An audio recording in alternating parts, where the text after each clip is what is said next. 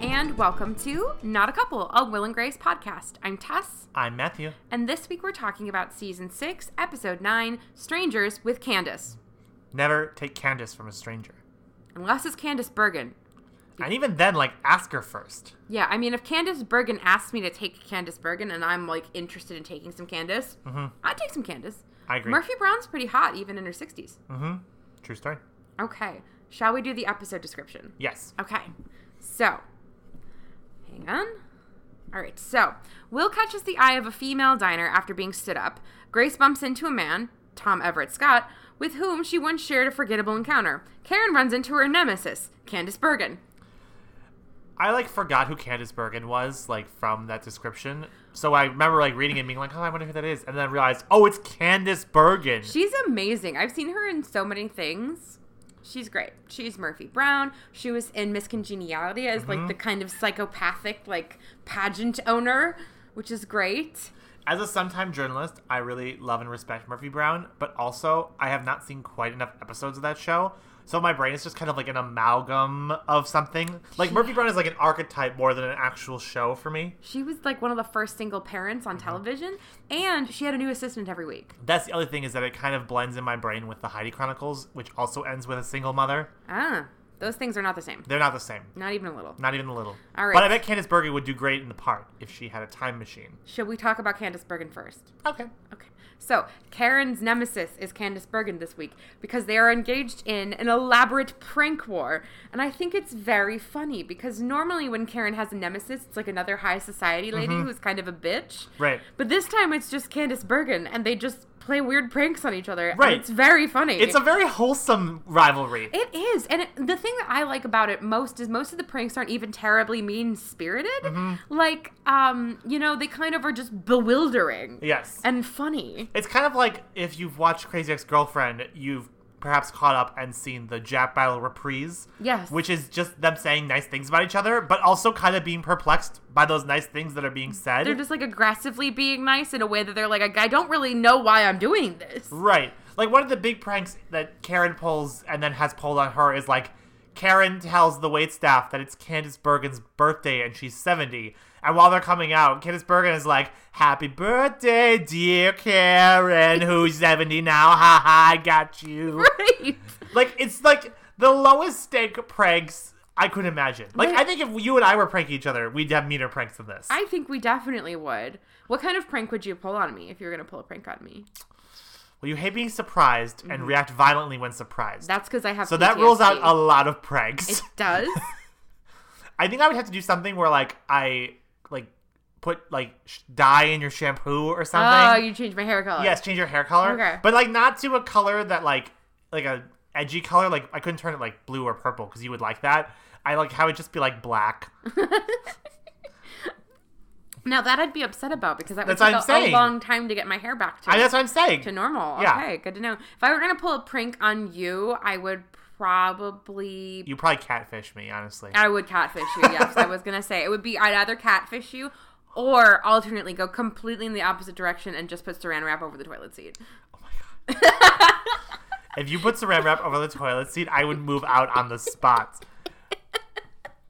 But it'd I be would take my pee soaked belongings. I would leave, and I would get a hotel room, and I would make you pay for it. I would not pay for it. Yes, you would. You don't have access to my credit card. I would just take your computer and then buy it on their computer. Why you really think if I'm saran wrapping the toilet I haven't already hidden my computer? Then I'm just gonna burn the house down.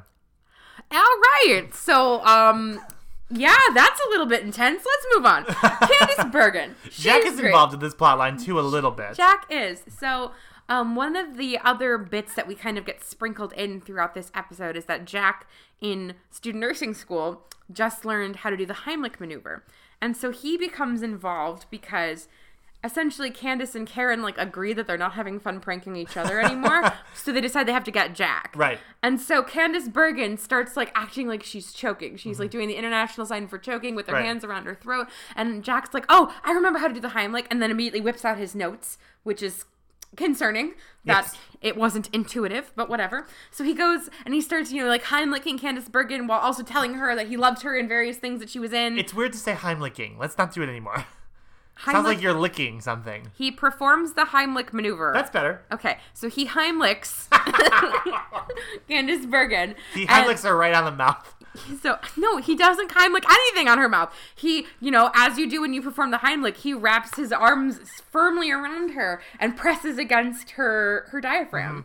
Anyways, so Mm-hmm. Good technique. she's not choking. Instead, she spits a bunch of confetti out, and it's very funny. Kind of a dangerous prank though, because she could have started choking on the confetti. Admittedly, yes, that did have the option to kill her. But Mm-hmm. That I would've think that been weird. was part of the fun. Was the Ooh, the danger. thrill, yes. It's a very Karen Walker prank. Yes, it's also very funny because we one of the recurring bits in this episode that we will touch on again in other parts of the plot is that the maitre d will not seat Karen's party because they're not not all five of them are there.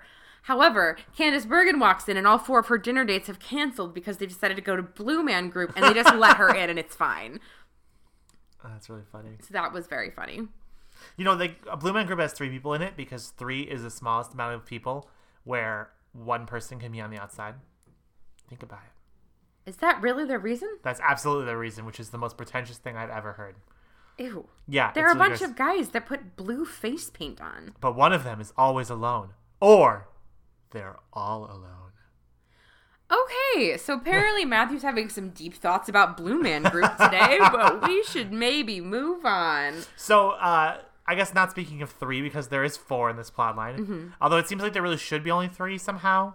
Like there Jack could be doesn't some have a whole lot to do here. Yeah. Um, but let's move on to the foreplot. Mm-hmm.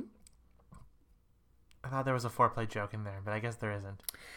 Um, Sometimes you just can't find the joke. So the reason that they're trying to get a table for five initially is because Will is bringing a guy along, which is very progressive for the show. I know. I was so excited until I remember what episode it was. Right. Obviously, the guy never shows up He doesn't. because standards and practices killed him. they like found him in a dark alley Um, yeah. and put a bag over his So the head. Will and Grace writers are frantically rewriting the plot. Um, and what happens instead is we get this weird plot line where Will keeps leaving the table and going to get a drink, and he meets this woman. Yes. And for some reason, I, I think because there's a gas leak, frankly, um, Will decides that he's very interested in talking to this woman who has no redeeming qualities, is a stranger, and isn't a gay man. Yes, it seems as if Will, because of the gas leak, temporarily forgets he's homosexual. Right. And so the woman, also, I should mention, is Sydney Heron from Grey's Anatomy. Um, Not Katie Heron from Mean Girls. no, Sydney Very different. Heron, who was like the other resident that was going for chief resident against Bailey, and she was very chipper and everyone hated her. Right. So that's who this actress is. She played Sydney Heron. She was also on some Disney Channel show, but that's not important. Here's the important thing she tells Will that she thinks he's hot, and then Will is like, I must have her. Right. And it makes zero sense because he is gay. Right. The show ultimately tries to justify it by saying that he just wanted validation because he wasn't being validated by the guy who b- blew him off. And, like, I understand they don't have Grinder, but, like, that's not a thing. I understand wanting to seek approval from people who compliment you once and then disappear out of your life. Right. But L- Will, like, goes from one to stage five clinger in the space of one Right. drink. So he has a drink with this woman, and then she's explaining, oh, blah, blah, blah. I'm here for this office bar- birthday party. It's Mm-hmm. boring. And he's like, you should come hang out with me. And he's like, okay. And she's like, okay. And then she disappears to cut the cake and then doesn't return. And he, like, gets very stroppy. Yes. And it is very weird because they, they are strangers. I don't know that they've even exchanged names. right. And so he like comes and he's very stroppy with her, and then she's like, "Oh, I'm so sorry, I didn't mean to blow you off." So then she agrees to have dinner with him, which again seems to really go against the whole bit where the maitre d was upset about the lack of number of people at the table I don't because know. no one is at this fucking table except for Grace. They definitely should be thrown out of the restaurant at some point during this episode because they're up and down, they're running around, they're running to other tables, They're they're Heimlicking spilling each other. confetti everywhere. There's a cake. Yeah. Um, but the meta-textual reason why this plot exists, other than apparently to vex and infuriate us, Yes. is that it's a mirror plot for Grace, who's having the same thing happen, but in a plausible, believable way. Yes. So, um, when they are initially refused their seat at the table because they don't have all five people in their because party, of Will's flaky date. because of Will's flaky date, who's like a pastry but not in a good way, she finds a random man and says, "Hi, are you alone?" And he says, "Yes." And she says, "Great." No, no, no, no, no. Let's go back. Okay. She finds a random man who's reading by himself Uh-huh. at this restaurant that is like a five star restaurant. He's a serial killer. He's clearly a serial killer looking for his prey, and he's like, well, I guess I don't have to kill tonight. Maybe I'll just have a nice wine, Yeah, like Chianti. some fava beans.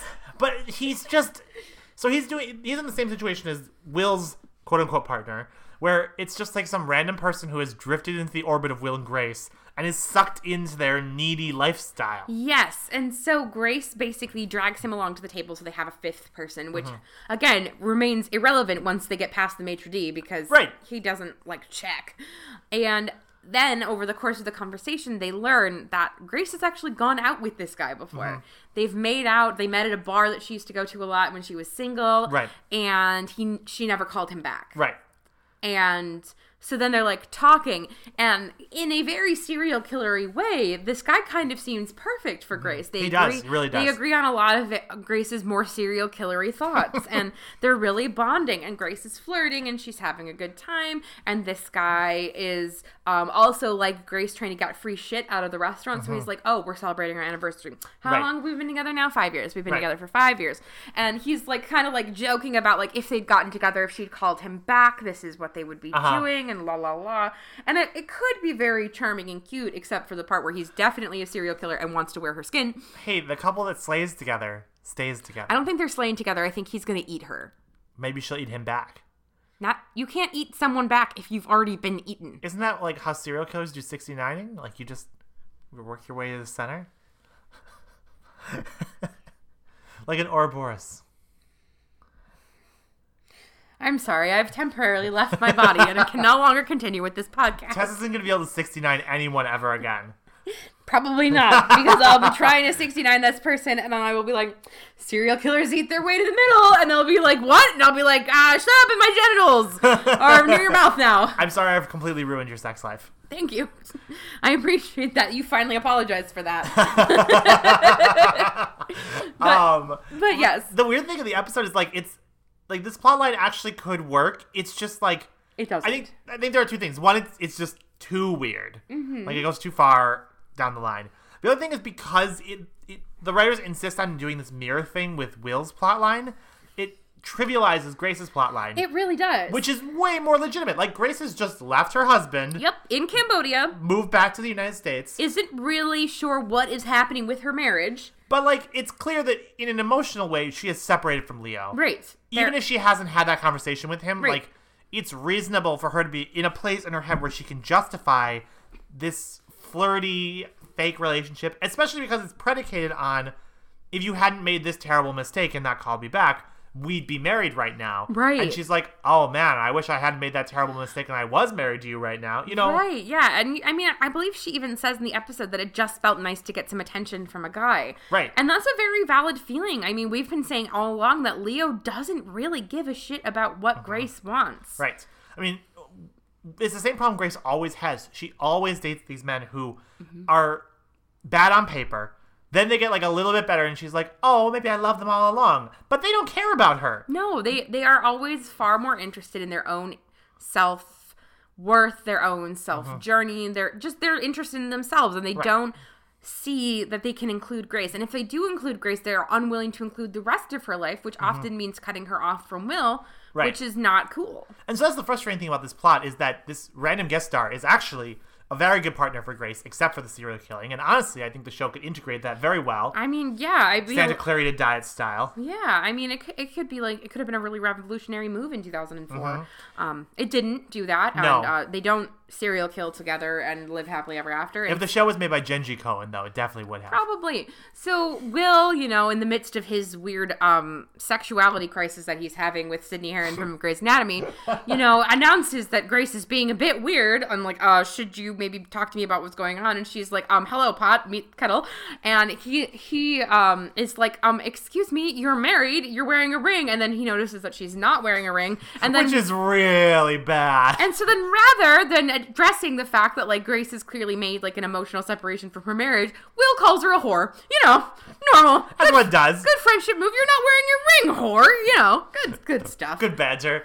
But it's okay. Then she points out that he's gay. Yep. So then Uh. naturally their fake dates go, wow, this is really problematic and we don't want to be here. And then, uh, you know, he was like, I was just hoping to have a nice dinner. And this lady was like, I was just hoping to get laid. And they're like, should we leave together? And then they do. Admittedly, he's gonna be very hungry afterwards because he didn't get food. He didn't get food. They talked about getting food, but they never actually got food. No one ate at this dinner. But then again, since he's a serial killer, he's gonna eat his way to the middle, so he'll be fine. Candace Bergen might have eaten. And you know what? I'm happy for her. I mean, she had a full meal and a cake. Cake. Well, and if nothing else, I mean, she was at a par- table for five, and there was only her, so I'm sure the ordering went very quickly. Happy birthday, Candace Bergen. Happy birthday to you. It sounds stupid now because you didn't jump in with me. No, you I- asshole. I decided that I was done singing happy birthday. and this goes to show that sometimes, Matthew, you need to stop singing the harmony line. Never, You need to unlearn this. never again. It's so annoying. Okay, let's take a brief aside from our podcast to discuss driving in the car with Matthew when he we are we're nicely singing along to the radio and we're having a good time, and then Matthew's just like, "I'm gonna introduce a harmony in the song," and you're like, "What the fuck?"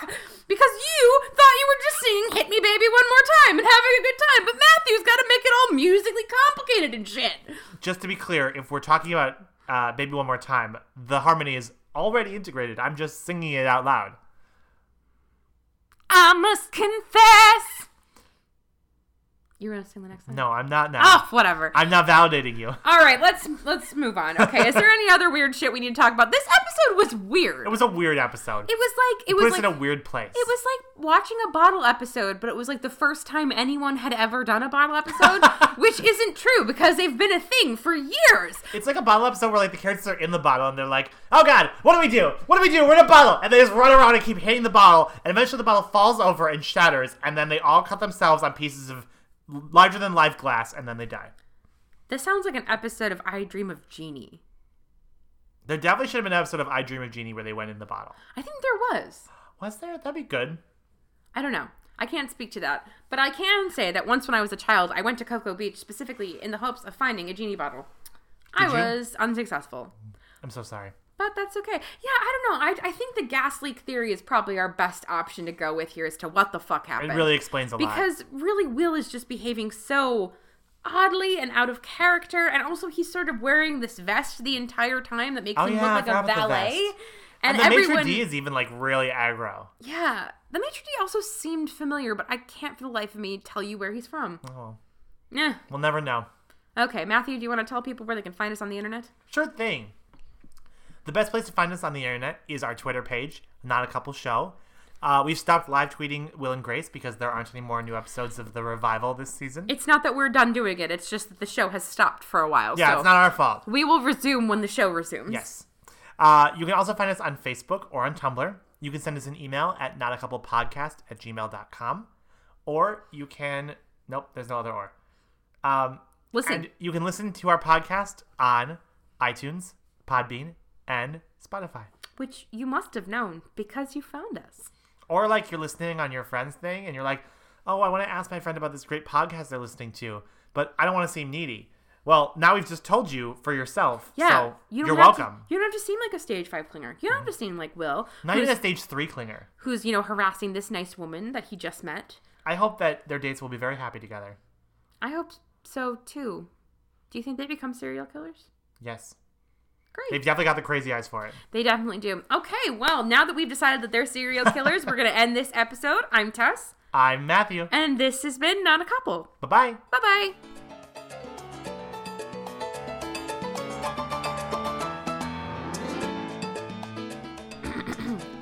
this week's episode of Not a Couple was recorded in front of a live studio audience of one cat. Meow. Hi, baby fish. This week's episode was sponsored by Always Singing the Harmony. Happy birthday to you. Yikes.